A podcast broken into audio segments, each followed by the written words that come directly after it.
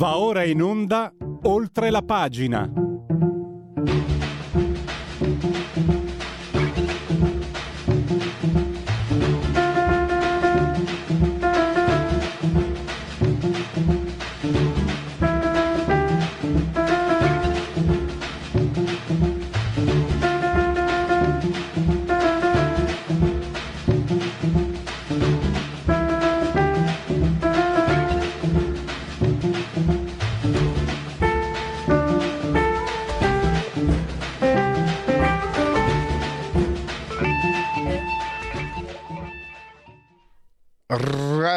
Libertà, oltre la pagina e continuiamo sulla scorta di quello che eh, eh, stiamo affrontando, stiamo, devo dire anche con grande soddisfazione di questa emittente, lo sapete benissimo, Giulio Chenarca è da, da subito stato, se non il primo, il primo forse, a... Eh, io tengo a fare, no, no, dopo ne parlo con Paolo D'Amico, perché qui stiamo scivolando tra innocentisti e colpevolisti e ci stiamo perdendo di vista gli elementi oscuri, opachi, che sto parlando del caso di Rosa Olindo. Quante, quante situazioni eh, davvero eh, in, incredibili abbiamo riscontrato in questi anni prove che vanno a fuoco nei depositi dei tribunali, testimonianze che spariscono, testimonianze che, si, che, che cambiano. È possibile che ci sia qualcuno che si oppone alla ricerca della verità. Le selvagge Lucarelli, ma anche, devo dire, una parlamentare della Lega, per carità, lei è magistrata, o lo è stata, quindi difende la categoria. Matone, ieri, era livida da Vespa, se l'avete vista. Ma cosa avete? Cioè, che fastidio vi dà un supplemento di indagini che cerchi la verità su un caso che riguarda non due politici, principesse, spie, riguarda due, due persone come noi, due mm, poveracci, mi viene da dire, come, pover, come poveraccio sono io, eh, due persone comuni, due, riguarda un caso che riguarda eh, lavoratori, artigiani, piccoli imprenditoriucci di periferia, cioè è un, caso, è un caso veramente di piena periferia. Perché tutto questo muro, Selvaggio Lucarelli, quell'altro, quello pelato come si chiama, non mi ricordo più come si chiama, che conduce la trasmissione al venerdì su Rete 4.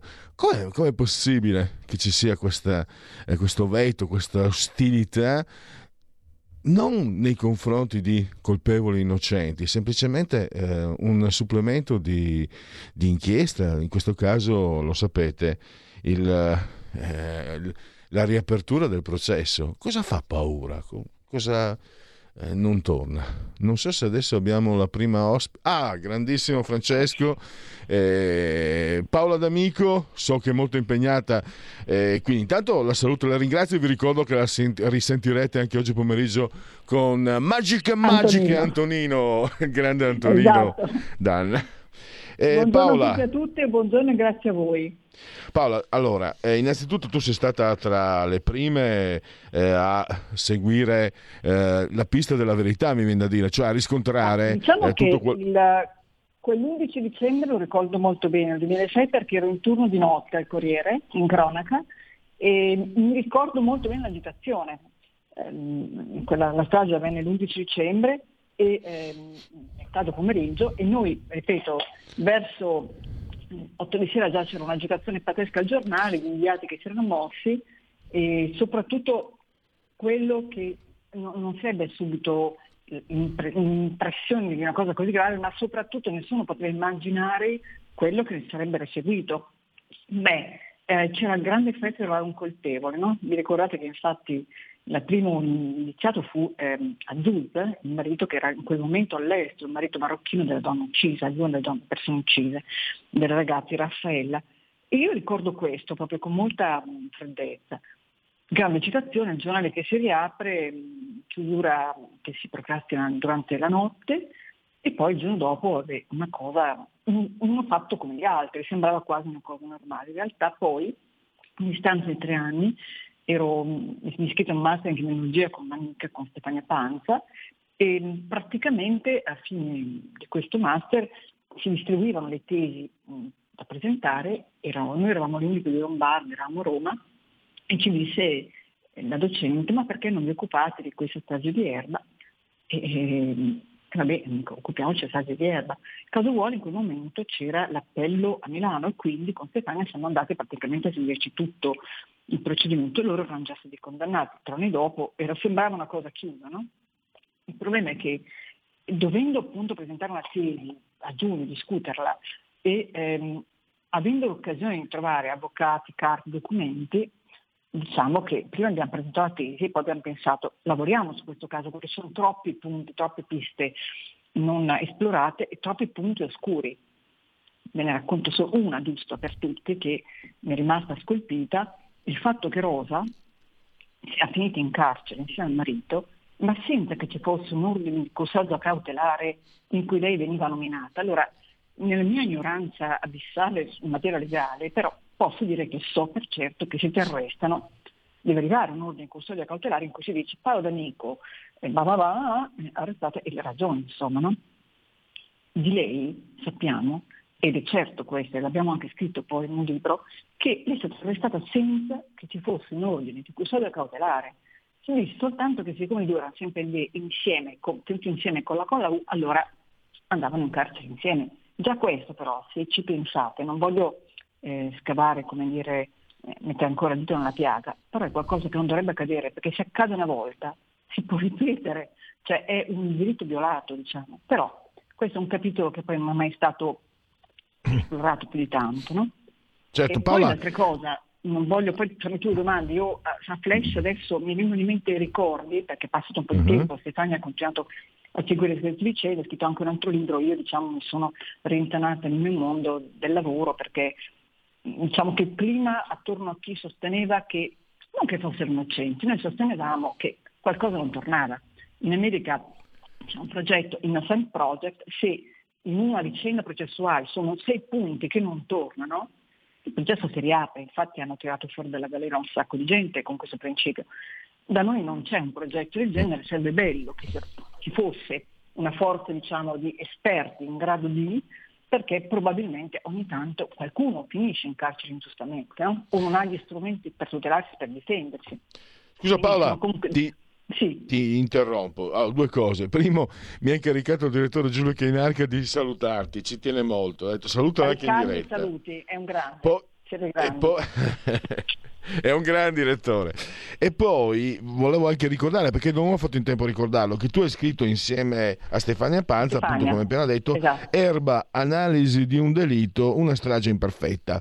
Esatto. Eh, pubblicato nel 2011 per Lampi di Stampa Editore, collana tutta autori, 25 euro, 212 pagine. C'è un punto mh, che, che, mi preme chiedere una, una tua opinione per, non, non, ti sei chiesta, non ti sei stupita anche nel vedere questo, per carità non è esteso, ma il fronte del no. Io sto dicendo, sono due persone comuni, no? dicevo nell'introduzione, non sono personaggi politici, non sono personaggi, possono essere personaggi che, che suscitano più o meno antipatia, simpatia, ma a te cosa importa se c'è un supplemento di indagine, se c'è un approfondimento per capire eh no, la verità? Eh no, eh no, come cosa importa? Ci ah, ecco.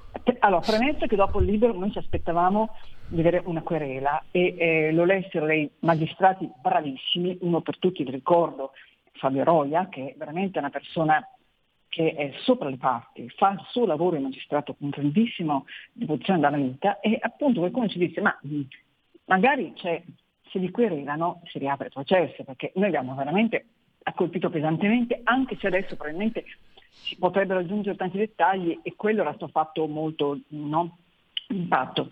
Ma come? Loro vennero interrogati, diciamo che eh, probabilmente c'è qualche bonus anche nella magistratura, loro vennero interrogati da quattro pubblici ministeri. Allora andiamo a cercare nella storia italiana, ma quando si sono mossi quattro pubblici ministeri? Non so, lanciamo una sfida, se qualcuno voglia fare una ricerca, quattro Ma, pubblici ministeri. Eh, Attenzione, Paola, dalla perdonami. un dettaglio che proprio mi è rimasto qua. Ricostruendo gli interrogatori, loro avevano solo un avvocato difensore. Ma sono certa, ricostruendo gli interrogatori, perché dopo settimane di lavoro con le carte sparpagliate in casa, nel corridoio non capivo, a un certo momento, e risentendo anche gli audio degli interrogatori e le registrazioni, a un certo punto uno dei due era senza avvocato. Quattro PM, interrogatori contemporanei, un solo avvocato difensore, che tra l'altro aveva fatto il carabiniere con il um, luogotenente Gallorini, che era il tenente della, di quella tenenza, che è rimasto lì per 27 anni, una roba incomprensibile, perché normalmente queste tenenze cambiano, ogni quattro anni vengono trasferiti. Questo era un caso unico. Questo per dirvi, ma siamo sicuri che tutto funzioni? Già solo questo dovrebbe metterci un pochettino in allarme. Allora, poi piano piano diciamo che ne è rimasto solo uno di PM alla fine della storia, ma questo, come dire, inficia i fondamenti del diritto dei cittadini, ok? Ma un'altra Scusami. cosa, un'altra aggiuntina piccolina, poi, poi mi taccio. Ma come si fa a non aver paura che si apra un processo in cui sappiamo per certo perché lo, lo dissero, lo scrissero, lo dissero in tv due inviati del TG1 2 Viole Vitali, bravissime adesso attenzione, che ci mandarono anche degli audio durante un, una, una, una, cosa pubblica, un evento pubblico che abbiamo organizzato con Stefania a Palazzo Marino, bene, la prova, una delle prove, cioè il reperto dei RIS, rimase in un cassetto. Ma per quanto risulta la minoranza, se tu hai un procedimento penale, se tu sei indagato e colui che fa l'indagine, carabinieri, turno, polizia, eccetera, eccetera, deve portare dal magistrato, dal giudice, tutte le carte a tua che, dicono che sei un potenziale colpevole, ma anche tutti i documenti che dicono che sei un potenziale innocente. Cioè le prove a carico e le prove di scolpa. Tutto deve essere consegnato e poi il magistrato fa il suo lavoro. Ma se una prova che dice, Iris, c'era ancora Garofalo, ma guardate che abbiamo visto quella casa, abbiamo smontato la lavatrice, ma lì non c'è traccia di sangue. Ci dicono che non c'è traccia di sangue. Tu perché quella prova lì di 20 pagine che in un cassetto, pugno narrativo. Ripeto, Paola, non l'ho detta io questa, l'hanno detta Paola, tutti di due. Scusami, non voglio sembrare ingenuo. Eh, io ho visto ieri anche eh, una, una, parlamentare della Lega, la Matone, che è magistrata, lei è, andata ai pazzi per questa riapertura. Ma lei è un magistrato. Scusa, andata, fa... ho, ho perso chi... qualche battuta. Eh, no, dicevo, la Matone ieri da Vespa era livida per la riapertura. Lei è parlamentare della Lega, ma è magistrata. Ma lì posso capire perché chi fa la nostra professione e ci sono le selvagge Lucarelli, i Nuzzi, che sono scatenati contro. Cosa vi fa paura? Cioè, siete giornalisti, non siete magistrati, non allora, dovreste difendere. Perché ricordo, persone come te, allora, come il direttore, non sono, essere... voi non siete, scusami, fammi finire, voi non siete esatto. innocentisti, voi, voi sollevate sollevate dubbi su tutte le nubi che ci sono, certo. su tutto quello che non certo. torna. E loro invece colpevolisti a oltranza. Perché? Fanno il nostro stesso mestiere. Cosa, eh, cosa, è perché non c'è... Errore è il più grande errore. Noi non dobbiamo essere né colpevolisti né innocentissimi, dobbiamo eh, stare in mezzo e cercare la verità. E se c'è qualcosa che non torna, dire forse questa cosa non torna, però ti dico, è un periodo storico, io ho 62 anni, forse un giorno mi manderanno in pensione, ma quello che noto è che un, un vecchio direttore, Guglielmo Zecconi, ehm, che arrivò il giorno per ben due volte, io prima del Corriere lavorato il giorno per molto tempo, mi diceva Paola, tre controlli, non basta un controllo della notizia, non si deve abbracciare una tesi, tre controlli. Per me quella è rimasta anche per una breve una legge fondante nel nostro mestiere, tre controlli, non ti fidare mai di nessuno, tre controlli.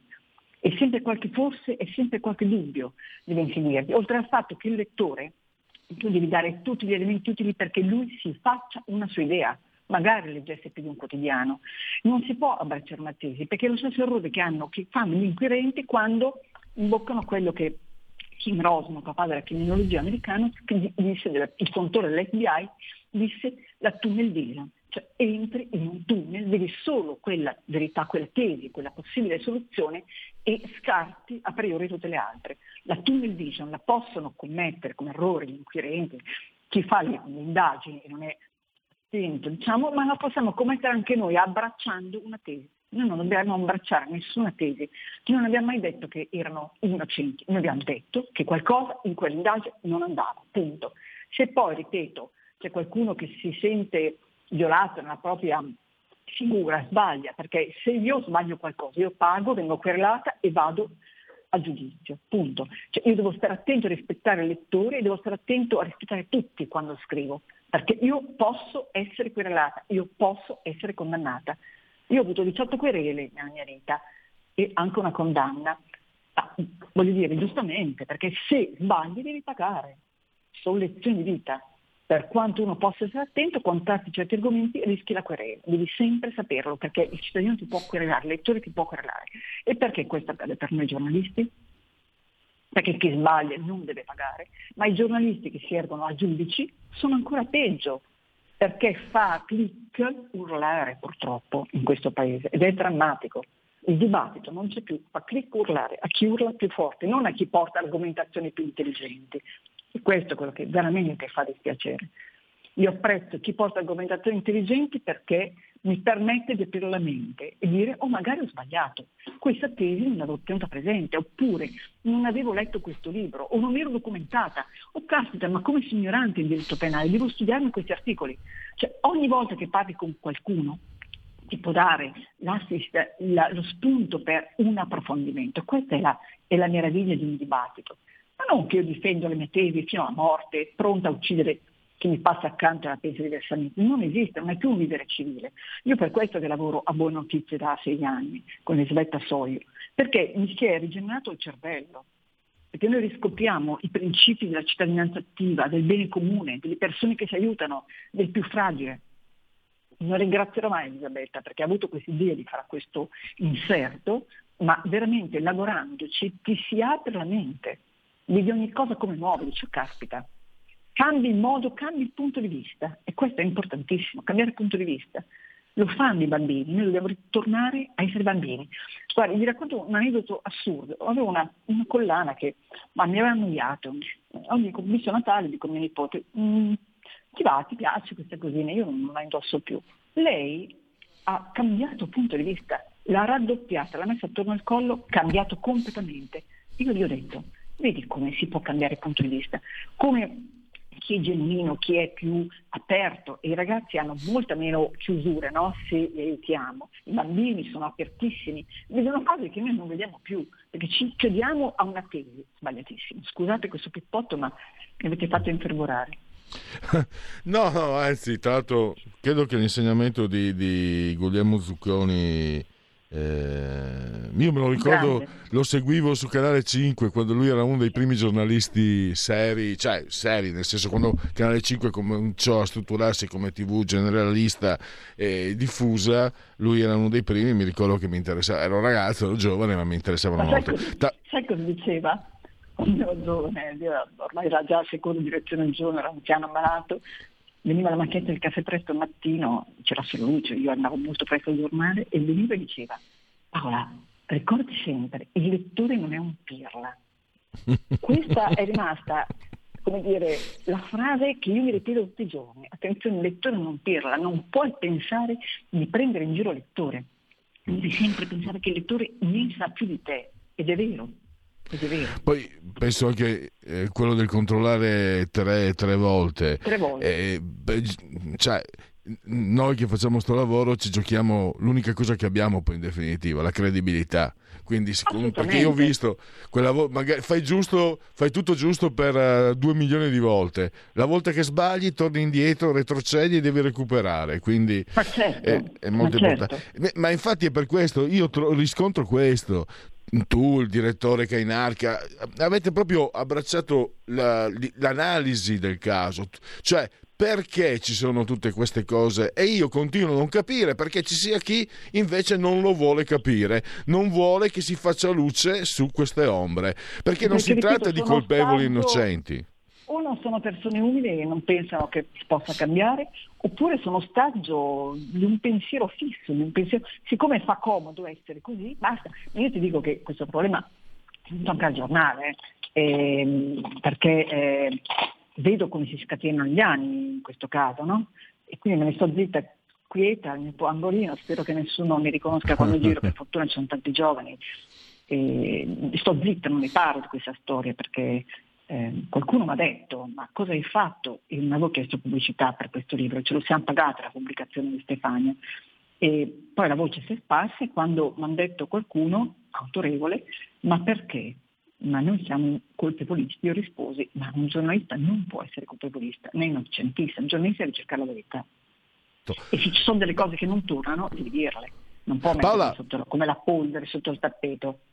Paola, devo chiudere perché purtroppo abbiamo scaduto il termine. Fammi ricordare due cose. Primo che all'epoca, mi ricordo, non c'erano i social, c'erano i forum, c'era gente che diceva eh ma Rosa Olindo sono colpevoli per forza, non vedete che sono due leghisti. Pensa cosa si arrivava a fare. E, eh, e poi voglio ricordare anche ancora... Questo fa parte, anche questo certo. fa parte di un cattivo costume, sì. no? dare un bollino a qualcuno. E poi dare invece sono andato a fare una ricerca, ho letto, il tuo libro era, è anche su Amazon, eh, c'erano dei, delle, delle, non tantissime perché sono passati anni, ma recensioni che raccomandiamo la lettura di questo libro, Erba, analisi di un delitto, una strage imperfetta. Chi l'ha letto l'ha trovato molto, molto importante e credo che sia... Eh, eh, cioè, hai lavorato, non c'erano dubbi, ma che dall'altra parte c'è chi ti legge, ti dia questo riscontro, cioè tu e naturalmente adesso mm, Stefania Panza non è qui, ma comunque adesso, ma anche lei ovviamente, avete lavorato bene e quando hai il riscontro del, io lo chiamo il cliente, no? il lettore, l'ascoltatore, il lettore. Quando, quando, hai questo riscontro direi che è una bella soddisfazione, vale la, vale la pena fare questo mestiere. Ti ringrazio ancora esatto. Paola D'Amico. Ah, Paola, sta, oggi pomeriggio a che ora con Antonino? Alle 18. Perfetto, quindi avrete un supplemento di Paola. Avete, oggi Paola ha raddoppiato con uh, oltre la pagina. Ti ringrazio davvero. Ciao. Grazie, grazie a te. Ciao. Porta con te ovunque Radio Libertà. Scarica la app per smartphone o tablet dal tuo store o dal sito radiolibertà.net. Cosa aspetti?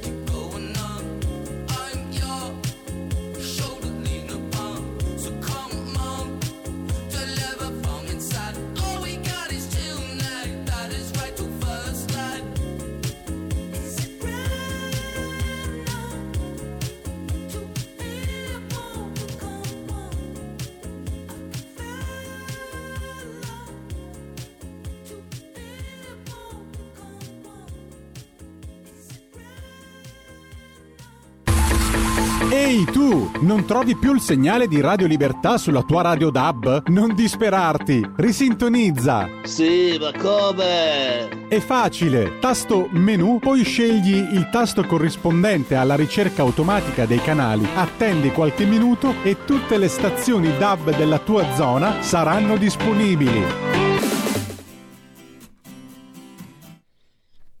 Eccoci di nuovo in diretta, puntualissimi 11.05, questa è Radio Libertà, questa è oltre la pagina. Allora, noi proseguiamo nella nostra programmazione, cambiamo argomento e ritorniamo uh, sulla non monogamia, perché Ashley Madison, che lo sapete ormai è la piattaforma quanti di voi sono iscritti a Ashley Madison? No, non per niente, ma ci sono 80 milioni di iscritti nel mondo. Qualcuno di voi lo è di sicuro. Eh, ma io non sono indiscreto. Comunque, piattaforma per incontri Italia ha stilato la classifica invernale delle 20 città, diciamo usando un termine un po' arcaico, vetusto, eh, più trasgressive. E Cosa ci dice questa classifica? Innanzitutto ce lo dirà adesso la nostra ospite eh, Marta Giuliani, psicoterapeuta, socia fondatrice della Società Italiana di Sessologia e Psicologia, eh, che abbiamo eh, ai nostri microfoni. Ehm, dottoressa, benvenuta, bentornata ai nostri microfoni, grazie per aver accolto il nostro invito. Buongiorno, buongiorno a tutti. Questa classifica, dottoressa, ci dice qualcosa di molto interessante. A parte che continua a farla da padrone il, il nord, 16 città, 3 del centro, Cagliari, il sud eh, è assente. Ma il dato che a noi interessa in questo caso, che, che è stato sottolineato anche da voi, ringrazio a proposito l'ufficio stampa di Ashley Madison, è che eh, le città interessate sono 11 su 20 al di sotto dei 200.000 abitanti. Quindi c'è come uno spostamento di, di quello che è la, la, la, trasgressione, se vogliamo chiamarla ancora così, la non monogamia. Eh, sta permeando anche in provincia. Eh, questo siamo arrivati nel villaggio globale praticamente, ma ci sono anche altri motivi, dottoressa. Prego.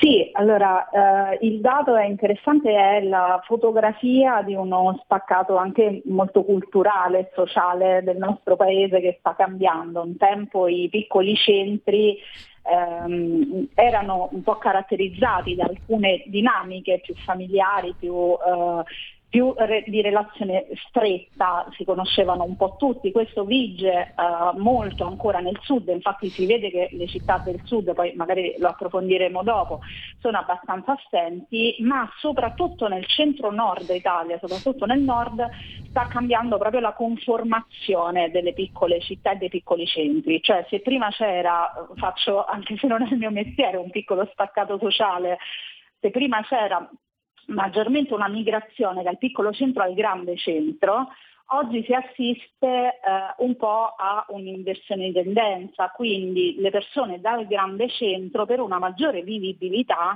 tendono a spostarsi e quindi a fare i pendolari partendo e vivendo e strutturandosi nei piccoli centri perché sono più vivibili per, per servizi, per anche come qualità di vita.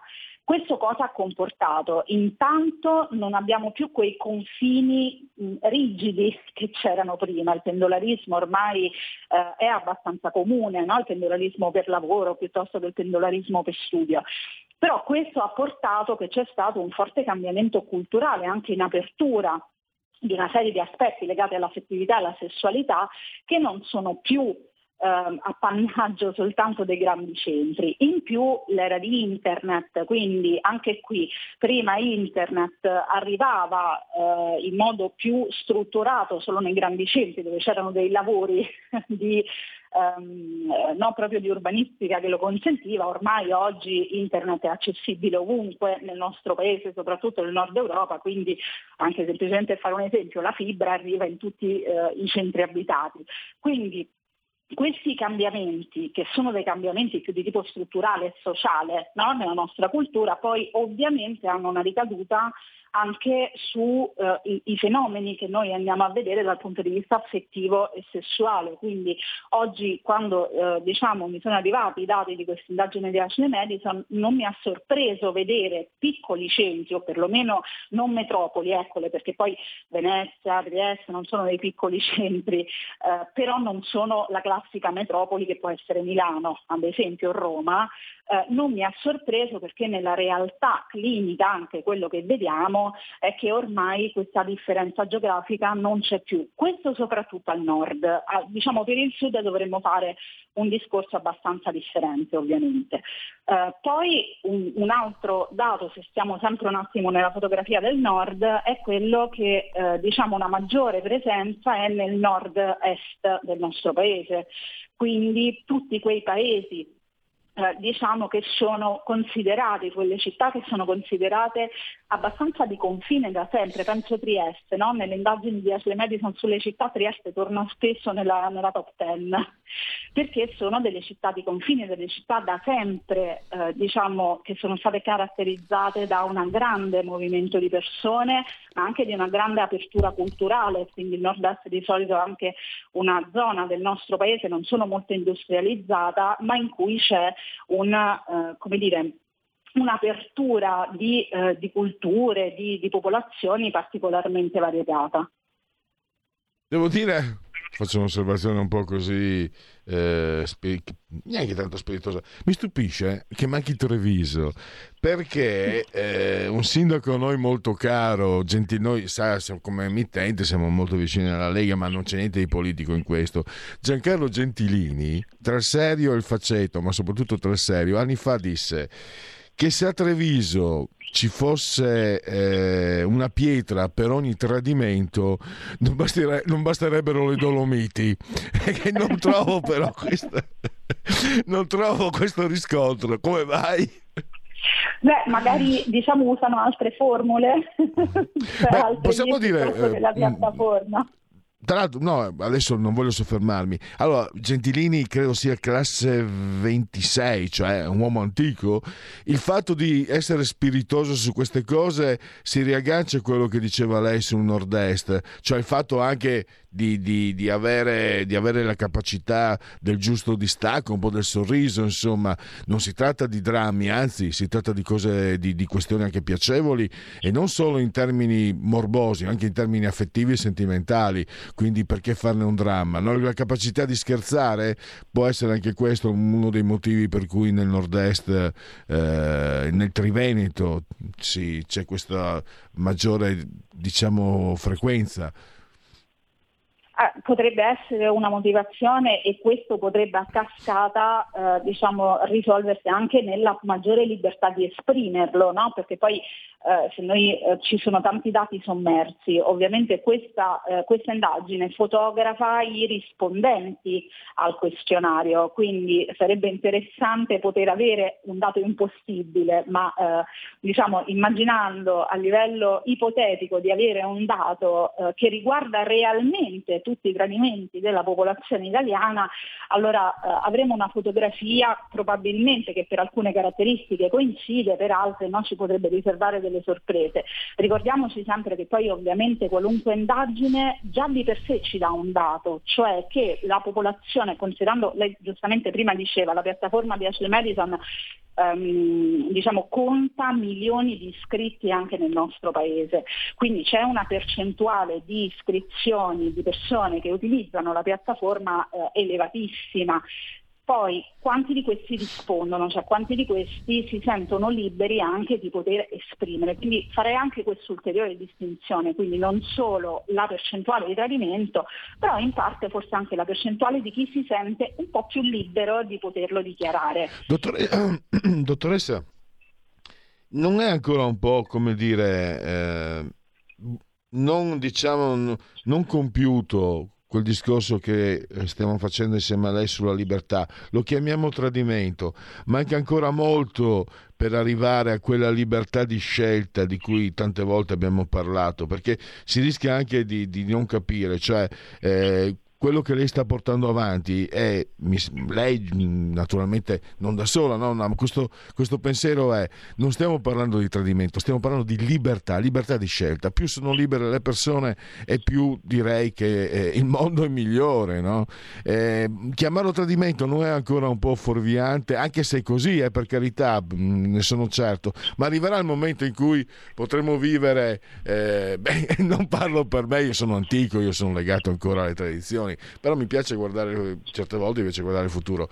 Eh, stiamo, si arriverà, sicuramente ci si sta muovendo eh, fino al punto in cui non lo si chiamerà tradimento, ma sarà, un, sarà normale insomma, vivere propria, le proprie esperienze sentimentali eh, non più con l'esclusiva, non più col timbro, col marchio che ti vincola, non più con la catena. Allora, la, la speranza ovviamente c'è, Uh, bisogna fare un po' una distinzione. Quando usiamo il termine tradimento in qualunque tipo di uh, relazione, no? in conformazione di relazione, stiamo parlando, stiamo parlando di uh, una persona che esce dalla relazione alla ricerca di altri aspetti tradendo appunto un patto implicito o esplicito della coppia. Il discorso che lei fa è esattamente alla base di quello che è la speranza no? futura legata alla libertà sessuale, cioè che, o affettiva, che le persone eh, vivano la possibilità di ehm, esprimersi liberamente eh, sulla propria affettività, le proprie relazioni, la propria sessualità, senza per questo venir meno a eh, o in qualche modo tradire dei patti impliciti o espliciti all'interno della coppia, quindi poter verbalizzare. Noi spesso in trasmissione insieme abbiamo parlato della non monogamia. No? La, no, la non monogamia è una formula di quello che ci stiamo dicendo, perché sono quelle forme di relazioni in cui l'apertura ad altre persone viene esplicitata all'interno della coppia e eh, diciamo, vengono inserite all'interno di un concetto di massima comunicazione, massima espressione, ma anche massima onestà tra i due partner. Ecco, eh, diciamo, ovviamente la non monogamia è una scelta, quindi non tutte le coppie poi si possono sentire comode in questo aspetto, però tante volte eh, persone che hanno un, una tendenza alla non monogamia faticano a esplicitarla all'interno della coppia eh, per paura che non venga accettata, per paura no, di perdere il partner principale e quindi la ricerca comunque di un appagamento con altre persone si trasforma in tradimento, cioè comunque io ricerco e do espressione al mio bisogno non condividendolo all'interno della coppia e quindi venendo meno a un patto implicito o esplicito che è stato fatto. Quindi questo più o meno è un po' la fotografia, quindi che la speranza sia che nel corso degli anni, nel corso degli anni forse è troppo ottimistico, nel corso dei decenni eh, le persone possano sempre di più proprio per una maggiore libertà espressiva, trovare un appagamento reale all'interno della propria coppia, ovviamente questo è un po' eh, dove si spera che l'evoluzione dell'affettività della sessualità eh, possa portare. Certo, eh, so, mi sente? Sì, la sento, ah, no, è andato via. No, voglio anche essere, non voglio essere mh, mm, frainteso, non sto invitando alla poligamia o cosa, stavo pensando, glielo dico caso personale, no? a giugno sono 34 anni che convivo, ecco, quando io parlo di libertà, anche la libertà di scegliere di essere monogamo non sentirlo come un dovere, ma come un piacere, perché esatto. eh, io io mm, credo che eh, coloro che hanno esperienze non monogame, non monogamiche, sia, abbiano provato piacere.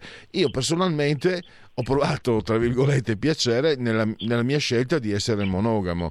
E, per fortuna, l'altro io convivo moro uxorio no? nel peccato secondo i cattolici di una volta e quindi non ho, non ho nemmeno voluto il vincolo no? del, del matrimonio proprio per avere questa libertà e dico, posso dire che guardate, si può stare 34 anni eh, monogami con grande libertà e con grande soddisfazione. Però se, naturalmente è, è, pacifico che anche che qualcuno invece voglia, sia più, più, curioso, non lo so adesso, è lei la dottoressa, eccetera. Però quando io voglio dire, io penso che lei sia, mi sembra ne abbiamo già parlato altre volte, eh, anche lei mi sembra, mh, mm, come dire, si concordi, cioè e anche, vale anche la libertà di essere monogami se liber, se è libera scelta. Assolutamente, allora ha usato la parola chiave probabilmente, che è quella di scelta. Uh, culturalmente un po' per come è stato vissuto la, l'affettività o il, diciamo, le impostazioni relazionali nel, nel nostro paese, nel, comunque nel mondo occidentale, uh, la scelta era abbastanza relativa, se noi ci pensiamo fino a 50 anni fa eh, ci si sposava ancora all'interno no, di scelte familiari, quindi c'era poca scelta dell'individuo, così come fino a pochissimi decenni fa l'uomo aveva una maggiore libertà di scelta nell'ambito della sessualità rispetto alla donna. Il termine della scelta è il termine che sta portando piano piano a questa evoluzione, quindi quando noi parliamo dei nuovi fenomeni di relazione che esistono, siamo sempre all'interno di questa grande parola chiave, cioè dare alle persone la libertà di scegliere la formula relazionale, affettiva, sessuale più eh, diciamo comoda per sé, ovviamente sempre nel rispetto dell'altro. Quindi eh, se la monogamia, quindi se la relazione esclusiva di qualunque natura essa sia, è la scelta in cui la persona, entrambi i partner, si sentono comodi, sentono che è la loro scelta di relazione, ben venga che questa ci sia, così come è importante che laddove si senta che sono delle scelte più costrette da aspetti culturali o da paure personali o di relazione, allora piano piano si possa avere la libertà ma anche le risorse di poterle esplicitare per trovare delle formule che si confanno maggiormente al proprio spirito. In conclusione, dottoressa, lei voleva anche ritornare su questa differenza. Perché il Sud eh, non c'è in questa classifica? Beh, eh, diciamo nel su- eh, un po' eh, diciamo, sottolineo la frase che dicevo prima, non c'è in questa classifica, bisogna anche capire se eh, non risponde, no? cioè è più difficoltoso a esprimerlo piuttosto che eh, non esserci del tutto, perché eh, diciamo, sappiamo che in realtà il fenomeno del tradimento è presente in livello trasversale in tutta la popolazione. Cosa succede? Nel sud c'è ancora um, una cultura relazionale a livello di tessuto sociale molto molto forte rispetto al nord. Questo cosa comporta? Che all'interno del, della città, all'interno del paese o all'interno dei quartieri, se stiamo parlando di nuclei eh, cittadini più grandi, ci si conosca tutti. Eh, il tessuto sociale è molto più stretto. Questo che è protettivo per tanti aspetti, ovviamente, perché consente eh, la non dispersione relazionale della persona, cosa che molto spesso invece invece viene accusata al nord da, dagli individui stessi, contemporaneamente eh, rende più difficoltoso la possibilità di esprimere dei bisogni che possono andare contro una norma culturale vigente ehm, e non so, statisticamente maggioritaria, quindi c'è una maggior tendenza a nascondersi o una maggior tendenza a eh, eludere eh, il tessuto sociale ricercando delle relazioni extra in altre modalità, però con una maggior difficoltà a esprimerlo. Quindi diciamo che l'aspetto tipico culturale del Sud di questo tessuto di relazioni molto più forte, se è protettivo per tanti aspetti dal punto di vista psicologico, nell'espressione di una libertà sessuale si scontra ancora con un, uh, degli aspetti culturali molto più solidi da modificare. In generale il sud fa fatica, diciamo, non entra, non entra, ancora nel villaggio globale, il che è detto internos non è detto che sia negativo, eh, per carità, che il villaggio globale sia il paradiso, però io almeno ho detto prima, questo, questo trasferirsi, no? queste tendenze che si trasferiscono dal centro alla periferia, dai grandi centri alle, alla provincia, eh, sono secondo me anche figlie, ma l'ha detto anche lei mi sembra, sono anche figlie del, del villaggio globale, la comunicazione eh, digitale che, che, è molto più veloce, si trasmette eh, quasi in tempo reale e quindi si permette di vivere certe situazioni eh, indipendentemente forse anche dal luogo, dalla logistica stessa, perché vengono collocate in una dimensione che non è più quella del luogo, ma quello del, del, del gesto. E il sud eh, forse risente anche, cioè non non, non, è come dire eh, non è conformato come il nord anche da questo punto di vista. C'è più resistenza c'è meno villaggio globale al sud. E ripeto non è assolutamente un fatto negativo. Non vuol dire che sia un fatto negativo anzi No, assolutamente, quello che dicevo, no? cioè, quel, questi aspetti sono protettivi tanti, eh, da tanti punti di vista. Ad esempio quello che si registra al sud eh, maggiormente è che i tradimenti non utilizzano delle piattaforme online. Questo perché se noi facciamo una fotografia veloce della vita quotidiana eh, geograficamente, ovviamente parliamo in termini eh, statistici, eh, poi ci sono le eccezioni e ci sono le varie sfumature personali, però eh, la, la maggior socialità che noi abbiamo al sud eh, che è estremamente positiva, ha come ricaduta il fatto che le persone abbiano degli spazi di socialità più ampie, quindi è più facile che poi incontrino la possibilità di avere dei rapporti extraconiugali in contesti vis-à-vis, in contesti diversi da quelli di una piattaforma online. Uh, nei paesi maggiormente industrializzati quello che si vede è che i ritmi di vita sono molto più frenetici, le ore di vita sono molto più frenetiche, c'è uno spazio sempre um, minore di tempo che viene dedicato alla socializzazione o a spazi di socializzazione e quindi laddove ci sia il desiderio di evasione dalla coppia eh, la possibilità dell'utilizzo online è molto più ampio perché eh, risponde un po' di più alle caratteristiche di vita quotidiana del, della persona. Certo, siamo arrivati al termine, ringrazio ancora Marta Giuliani, eh, psicoterapeuta e fondatrice del SISP. Eh, dottoressa, grazie davvero, ringrazio anche eh, assolutamente l'ufficio stampa di Agile Madison e a risentirci a presto. A voi, alla prossima, grazie.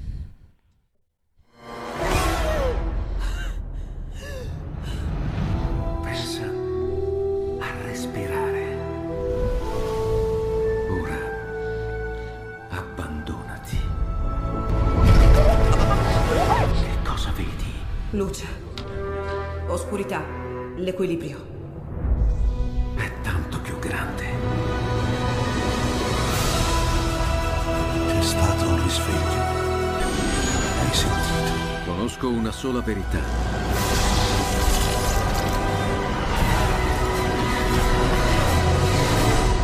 Movie Time ti fa entrare nel vivo del cinema, ti fa sentire come se fossi tu il protagonista del grande schermo.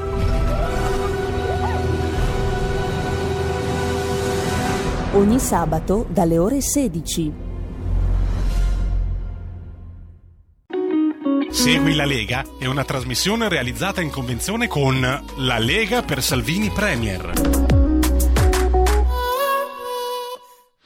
Segui la Lega prima che la Lega seguisca te alla pellegrina, ma è anche ammesso dalla sintassi, o segua te come previsto invece secondo le regole marciane. Legaonline.it, questo è il sito di riferimento scritto legaonline.it, tantissime cose si possono fare da, su questo sito, per esempio scaricare il libretto dove vengono elencati i progetti portati a termine da questo governo grazie alla presenza della Lega. Poi naturalmente il calendario delle feste, la possibilità di iscrivervi alla Lega, molto semplice, molto facile, si versano 10 euro, lo si può fare anche tramite PayPal per PayPal senza nemmeno la necessità che siate iscritti a PayPal per PayPal Codice fiscale e gli altri dati richiesti e quindi vi verrà recapitato la maggiore per via postale ma se di mezzo ci sono le poste italiane, io raccomando ampi, profondi e calorosissimi gesti apotropaici alle femminucce, ai maschietti e a tutti i sessi previsti, la tessera Lega Salvini Premier.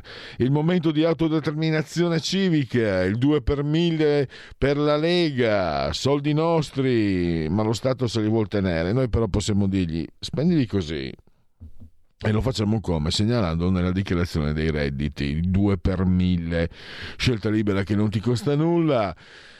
Per indirizzare queste spese verso la Lega, questi investimenti verso la Lega, dovete scrivere D43. D di Domodossola, 4 il uh, voto in matematica, 3 il numero perfetto. Andiamo adesso ad aggiornarci sulle apparizioni. No, non ci sono ancora aggiornamenti, quindi sapete cosa facciamo? Eh, chiudiamo Segui la Lega e, e togliamo condivisione e in un minuto forse riesco a fare i sondaggiati. Segui la Lega è una trasmissione realizzata in convenzione con La Lega ecco. per Salvini Premier. Perfetto. Allora, e qui Occupati e disoccupati, un dato Istat molto importante, l'occupazione aumenta, più 0,1 mm, pari a più 30.000 unità tra le donne, quella maschile rimane sostanzialmente stabile. I dipendenti gli over 34, mentre cala tra gli autonomi e i 15-34 anni il tasso di occupazione resta invariato al 61,8. Quindi aumentano gli occupati e gli inattivi, diminuiscono i disoccupati. E chiudiamo, togliamo la condivisione trasmissione e andiamo con l'ultimo sondaggetto. Ecco qua un sondaggio, ah, un sondaggio SVG questo, perché ho, meravigliosi tecnici, Mattia e Francesco, bravissimi e bontà loro anche giovani. Non vi invidio tutta la vita che avete davanti, che palle sono un esistenzialista, grasso ma esistenzialista. Anzi, noi, noi eh, siamo grassi, noi esistenzialisti siamo grassi anche perché magari sfoghiamo nel cibo. Allora, eh, loro non lo sanno, ma un tempo, quando eh, eravamo agli albori pre-Berlusconi, si parlava di sondaggi, l'SVG era il riferimento ufficiale, poi sono cambiati i tempi. Fratelli d'Italia 29,2, PD 19,1, 5 Stelle 16,4, Lega 9,1, Forza Italia 7,3. Sono le 11.31, togliamo condivisione e andiamo all'intervallo. Riprenderemo tra poco con la terza pagina insieme al dottor Corrado Core. Stai ascoltando Radio Libertà. La tua voce libera, senza filtri né censura. La tua radio.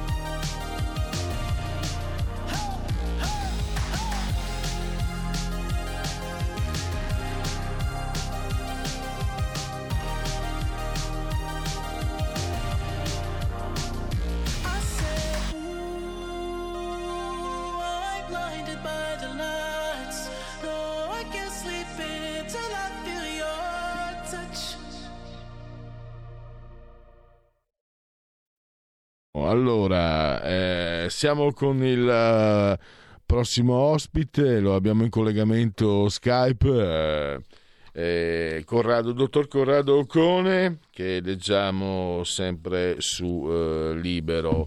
Allora, intanto un benvenuto, dottor Ocone, e anche un grazie per aver accolto, come sempre, il nostro invito. Benvenuto. Pronto? Sì, sì, buongiorno, grazie a voi, dicevo.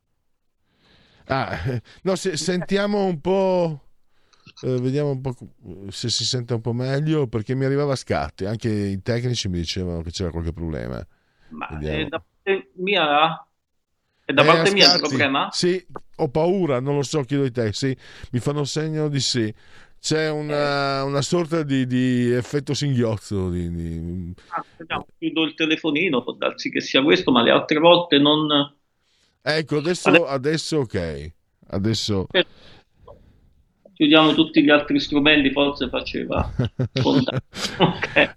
Allora, eh, questo è un articolo che però non è tratto da, da Libero, parliamo di Alexandre Kojev, ehm, su una pubblicazione, qui vedo Eri di Cebabus, poi magari se vuole anche dirci di più su questa pubblicazione, dottor Ocone, quello che mi ha colpito e mi ha interessato è eh, questo filosofo che lui si definisce eh, filosofo della domenica e che mi ha fatto venire in mente una vecchia canzone di Paolo Conte, Pittori della domenica.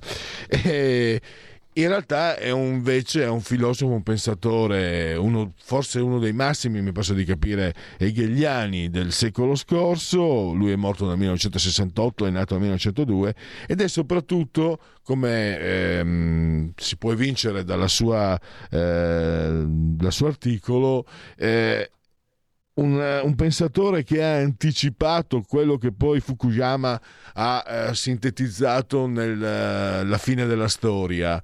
Quindi eh, ha anticipato quello che è un punto fondamentale, cioè la libertà non può essere una concessione, ma può essere solo una conquista.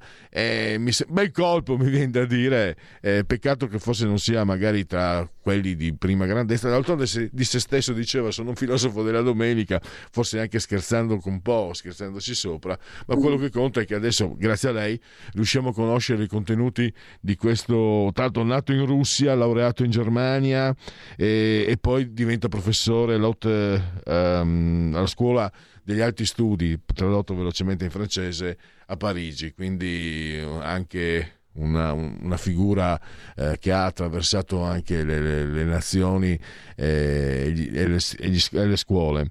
Allora, entriamo nel merito. La- il, pensiero fonda- fondamentale espresso da eh, Kojev.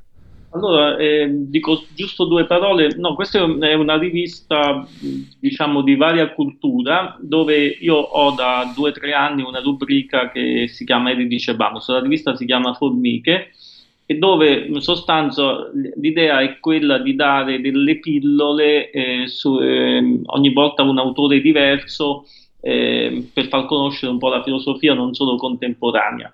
E quindi ovviamente rivolto a un pubblico lato, non è una pubblicazione specialistica. Mm, eh, venendo eh, a Kojev, Kojev ehm, eh, non è proprio un minore, diciamo che Kojev è, mh, non so se, eh, a parte che le comparazioni fra i filosofi mh, non hanno molto senso, quindi mh, per- non so eh, se eh, sia uno dei più rilevanti, però sicuramente uno dei più influenti. Mi spiego perché. Perché lui, eh, una volta a Parigi, dopo che mh, eh, lui faceva parte un po' di quella borghesia ebraica costretta a fuggire eh, da- dalla rivoluzione bolscevica e, e quindi mh, andò prima in Germania dove si laureò con gli Jaspers e poi approdò infine a Parigi che adesso è un po' la sua città. Comunque a Parigi lui ebbe l'avventura di eh, ereditare la cattedra di un, suo- di un altro grande filosofo novecentesco, suo amico che si chiamava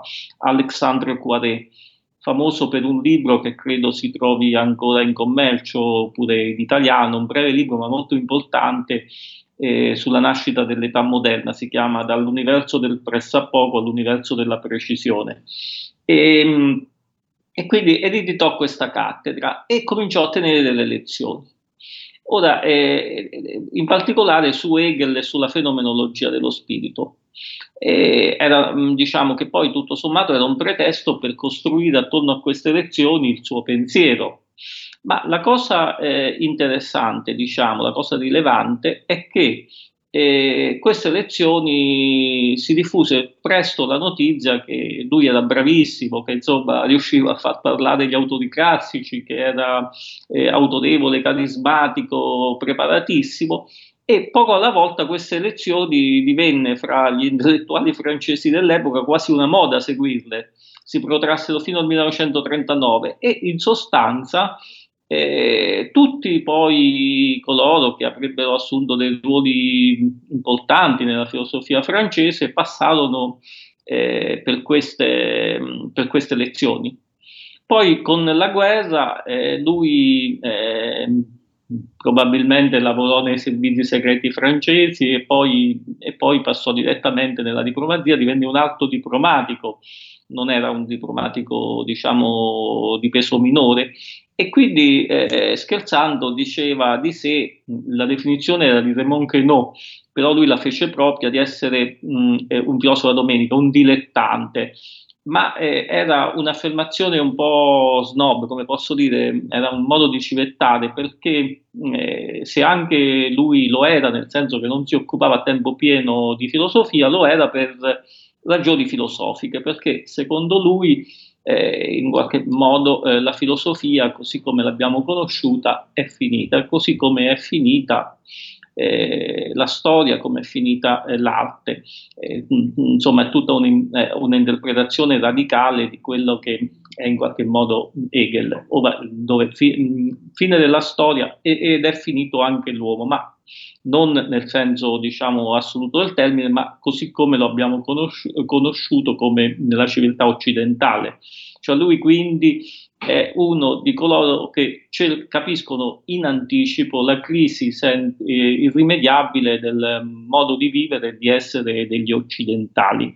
E lui, mh, eh, e, quindi mh, eh, il paragone con Fukuyama che ho fatto io stesso eh, ci sta tutto, mi sembra che Fukuyama addirittura riconosce il debito nei suoi confronti, eh, anche se eh, c'è una differenza almeno fra, intel- eh, fra, come è stato interpretato Fukuyama e Kojève, che mentre la eh, tonalità, diciamo così, eh, di Fukuyama è positiva perché tutto sommato per lui, o, ripeto, per come è stato interpretato, la vittoria del mondo capitalista, occidentale, liberale, fra virgolette, la globalizzazione eh, erano insomma, dei, dei movimenti positivi, diciamo così, della storia.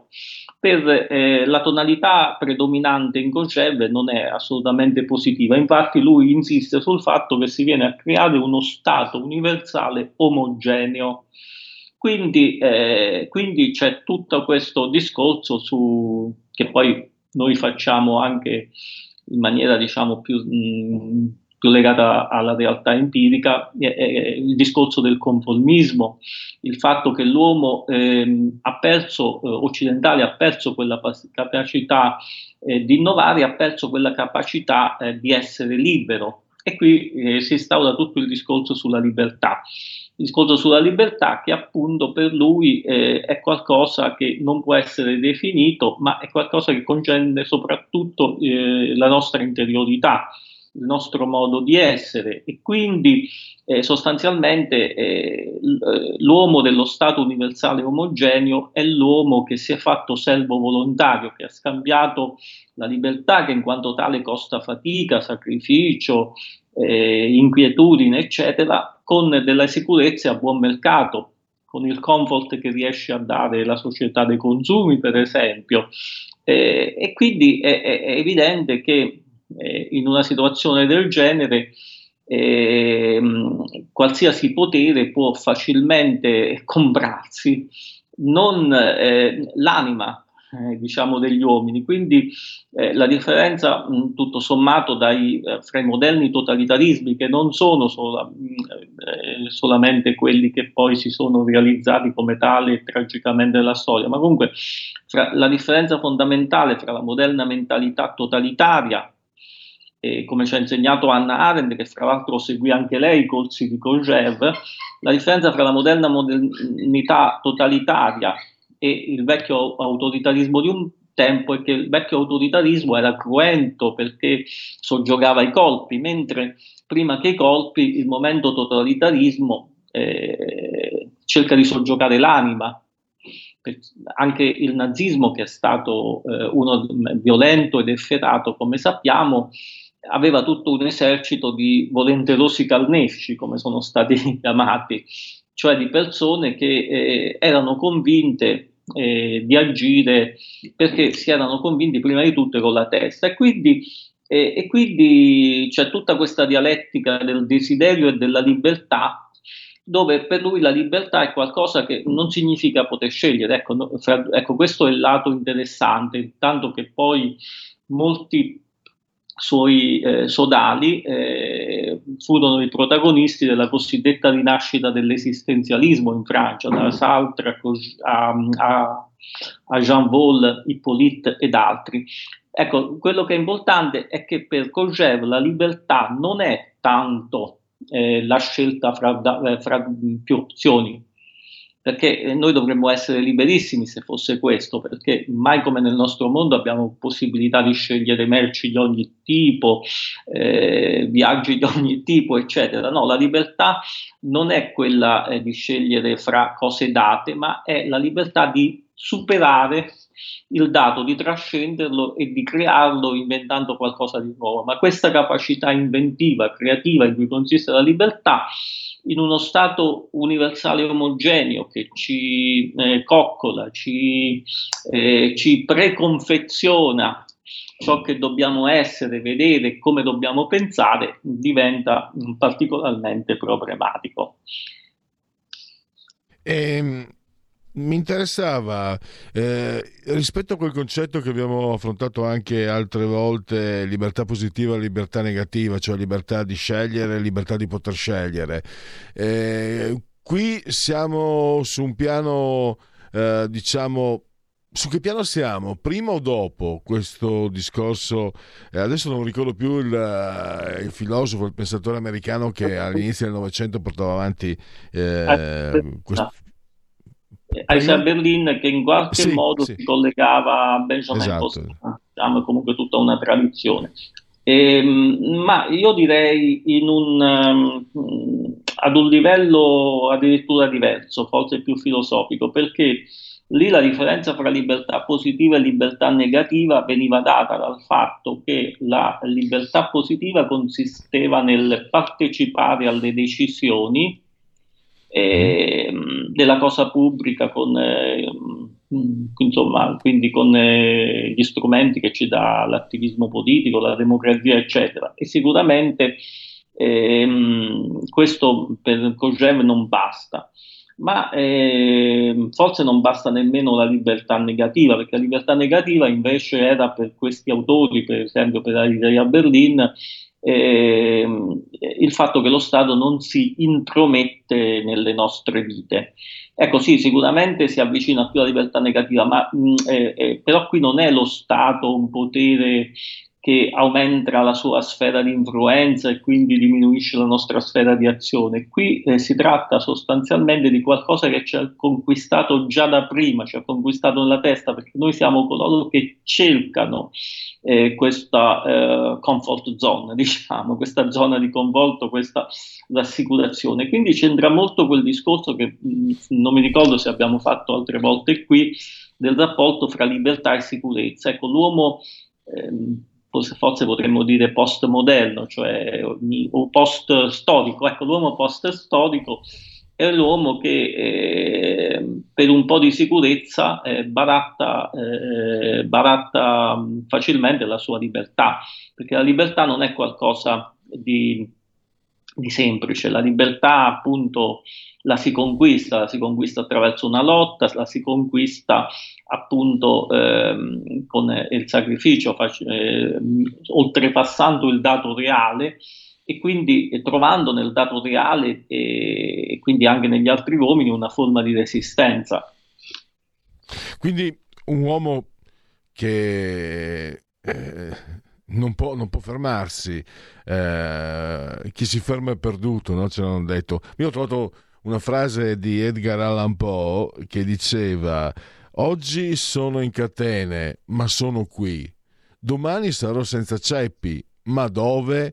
E questo il, il conflitto continuo, cioè la ricerca, l'ha appena detto lei, cerchiamo la stabilità ma nel momento in cui la troviamo perdiamo la libertà, cioè dovremmo comunque... Eh, non rischiamo, dottor Ocone, poi di diventare dei cricetti nella, nella ruota? No, ma assolutamente era questo mh, poi diciamo il dato di fatto che osservava Cogé, perché poi tutto questo è molto chiaro appunto dalla lettura della fenomenologia dello spirito, che era l'opera che aveva particolarmente in, quel, in quelle, la parte dove si parla della cosiddetta dialettica, non era una dialettica, diciamo il cosiddetto rapporto fra servo e padrone. Cioè il servo è colui che con la lotta e il sacrificio riesce a spezzare le sue catene e a diventare padrone del padrone che è poi eh, il, il, nuovo servo. Però appunto quindi la, la, la, vita, la storia è fatta appunto di, queste, di, di questa lotta, non la lotta, poi eh, Marx che era un allievo di Hegel tradusse tutto in termini economicisti, quindi la lotta era soprattutto lotta di classe, però eh, eh, qui è, la lotta è, per è qualcosa di più profondo, è qualcosa che agisce nei rapporti sociali fra gli uomini, forse addirittura si potrebbe dire, anticipando tematiche freudiane, che è una lotta interiore persino ad ogni uomo, e da questo punto di vista ogni individuo è l'equilibrio di diverse forze contrastanti e quindi è in qualche modo un individuo plurale. Però ecco, la, ehm, eh, qui sostanzialmente eh, la situazione, eh, il pericolo che, che, in qualche modo Cogeva adombrava e che noi mh, viviamo con eh, le nostre critiche quotidiane, eh, realmente è quello del, eh, dell'universalizzazione del servo volontario. Il servo volontario era era diciamo, il titolo di quel pamphlet che si scrisse all'inizio della modernità Etienne della Boezia eh, ed è, um, si trova in vendita in diverse edizioni, conviene leggerlo, cioè lì è l'uomo che si fa eh, servo volontariamente perché nella condizione di servitù noi lo vediamo mh, pure nel servilismo, cioè che a volte eh, sembra quasi una caratteristica congenita. Mh, degli italiani, almeno ma forse non solo degli italiani, insomma, eh, attorno al potere si crea sempre una corte eh, fatta di servilismo, ma come si crea attorno al, al, al potere eh, immediato, si crea anche verso quel potere, eh, come posso dire, eh, che ci sovrasta e che è appunto la cultura dominante a livello globale. Ma in qualche modo lo abbiamo visto pure, per venire un po' ad argomenti più semplici in questi giorni, con la vicenda di Chiara Ferragni, cioè Chiara Ferragni eh, c'è stato un momento che eh, qualsiasi cosa toccava diventava oro, diciamo, ecco.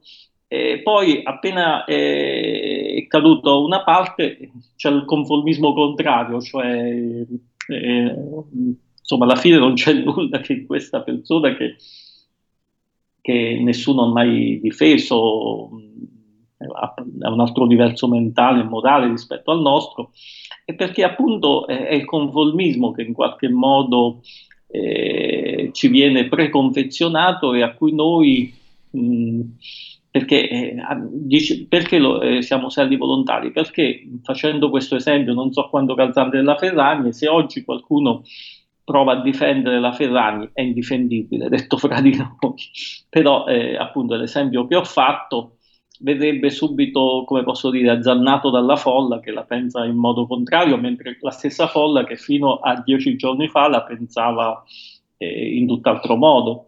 Quindi eh, questo è il pericolo del stato, dello Stato universale omogeneo, per usare le parole di Cogeri. Il pericolo è che ci sia una standardizzazione, una formazione e a quel punto l'uomo, ecco questo è un altro tema che lui sviluppa, diventa simile agli animali.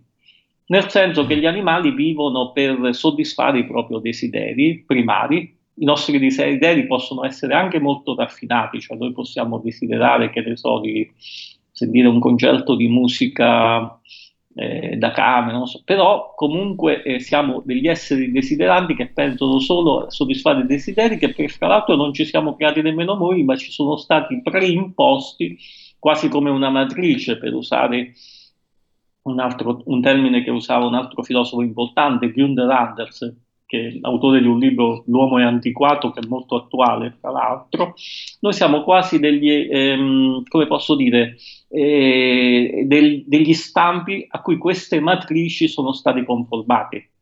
E persino chi si pensa anticonformista non si rende conto che l'anticonformismo è qualcosa che eh, in qualche modo il sistema eh, ha preconfezionato eh, ha preconfezionato e che, e che diciamo eh, vediamo pure tutta la, la, teoria del genere, cioè certo. qualcuno che difendeva questa teoria per anni fa veniva visto come un anticonformismo, ora l'anticonformismo è diventato una sorta di conformismo di massa e quindi eh, questa è un po' la situazione eh, che secondo me deve inquietarci. Dottor Ocone, siamo arrivati al termine. Allora ricordo la, la, la rivista formiche.net. Eh, dove... Esiste sia una versione, e questa è la versione cartacea, che è un mensile. Ah, ah perfetto. Quindi eh, formiche. Eh, la ringrazio ancora e a risentirci a presto, naturalmente. Grazie a lei, a voi, buongiorno mandiamo la sigla se c'è il tempo. Proviamo? Ci proviamo? Quella di di, di, di, genetriaci ricorrenze e commemorazioni. Vediamo tra poco. La verità è che sono cattivo ma questo cambierà. Io cambierò. È l'ultima volta che faccio cose come questa. Metto la testa a posto vado avanti rigo dritto scelgo la vita. Già adesso non vedo l'ora sì, Diventerò esattamente come voi. Il lavoro, la famiglia, il maxi televisore del cazzo, la lavatrice, la macchina, il CD e l'apriscatole elettrico. Buona salute, colesterolo basso, polizza vita, mutuo, prima casa, moda casual, valigie, salotto di tre pezzi, fai da te, telequiz, schifezze nella pancia, figli, a spasso nel parco, orario d'ufficio, bravo a golf, l'auto lavata, tanti maglioni, Natale in famiglia, pensione privata, esenzione fiscale, tirando avanti lontano dai guai, in attesa del giorno in cui morirai. Genetriaci Stai ascoltando vigesimo primo, un vigesimo giorno di nevoso mese del calendario repubblicano. Nel 49 a.C. Giulio Cesare attraversa il Rubicone, alia Iacta Est, ve la ricordate? Max Roth, eh, non so se la pronuncia è giusta, è scritto Roa-CH, eh, so che però è un grande batterista, è stato un grande batterista jazz. Sono nero e sono orgoglioso jazz No, sono orgoglioso e anche di fare jazz. Salmineo, il plato di Rebel Without a Cause, Gioventù Bruciata, due nomination, zero Oscar. Walter Hill, regista, molto fam- film molto famosi, molto commerciali, quelli con Mel Gibson, 48 ore, Johnny il Bello con Mickey Rourke, un film interessante. Formidabili quegli anni, Mario Capanna, il quinto dei Rolling Stones, Roderick Stewart, Rod Stewart. Per fare rock and roll ha il dovere di vivere alla grande. E eh beh, lui può permettersi di dirlo. Eh, Donald Fagen, gli stili Dan. Scusate, la sorella Tosse è venuta a farmi visita. Adesso è tornata dalle sue parti. Gli stili Dan, che voleva dire vibratore a vapore. Oh, mamma mia. Nash Fly, grande album eh, solista. Gola profonda, Linda Lovelace, che poi si chiamava Linda Gorman. Eh, George Foreman, eh, vi ricordate Rumble in the Jungle eh, contro Muhammad Ali? La box è come il jazz, meglio è, meglio, la, me, meglio è, meno la gente l'apprezza. Poi abbiamo eh, Franco Tancredi, portiere di calcio della Roma, il 30 maggio 1984 subì fallo da parte di un giocatore del Liverpool, ma l'arbitro convalidò ugualmente la, eh, la rete del Liverpool, che poi purtroppo vinse i rigori, eh, ahimè. Maurizio Sarri, l'allenatore come il pesce, dopo un po' puzza, allenatore di calcio. Francesco Panetta, correva con la bandana a 3000 siepi, la sua caratteristica è andare davanti di 500 metri e, poi resistere fino alla fine.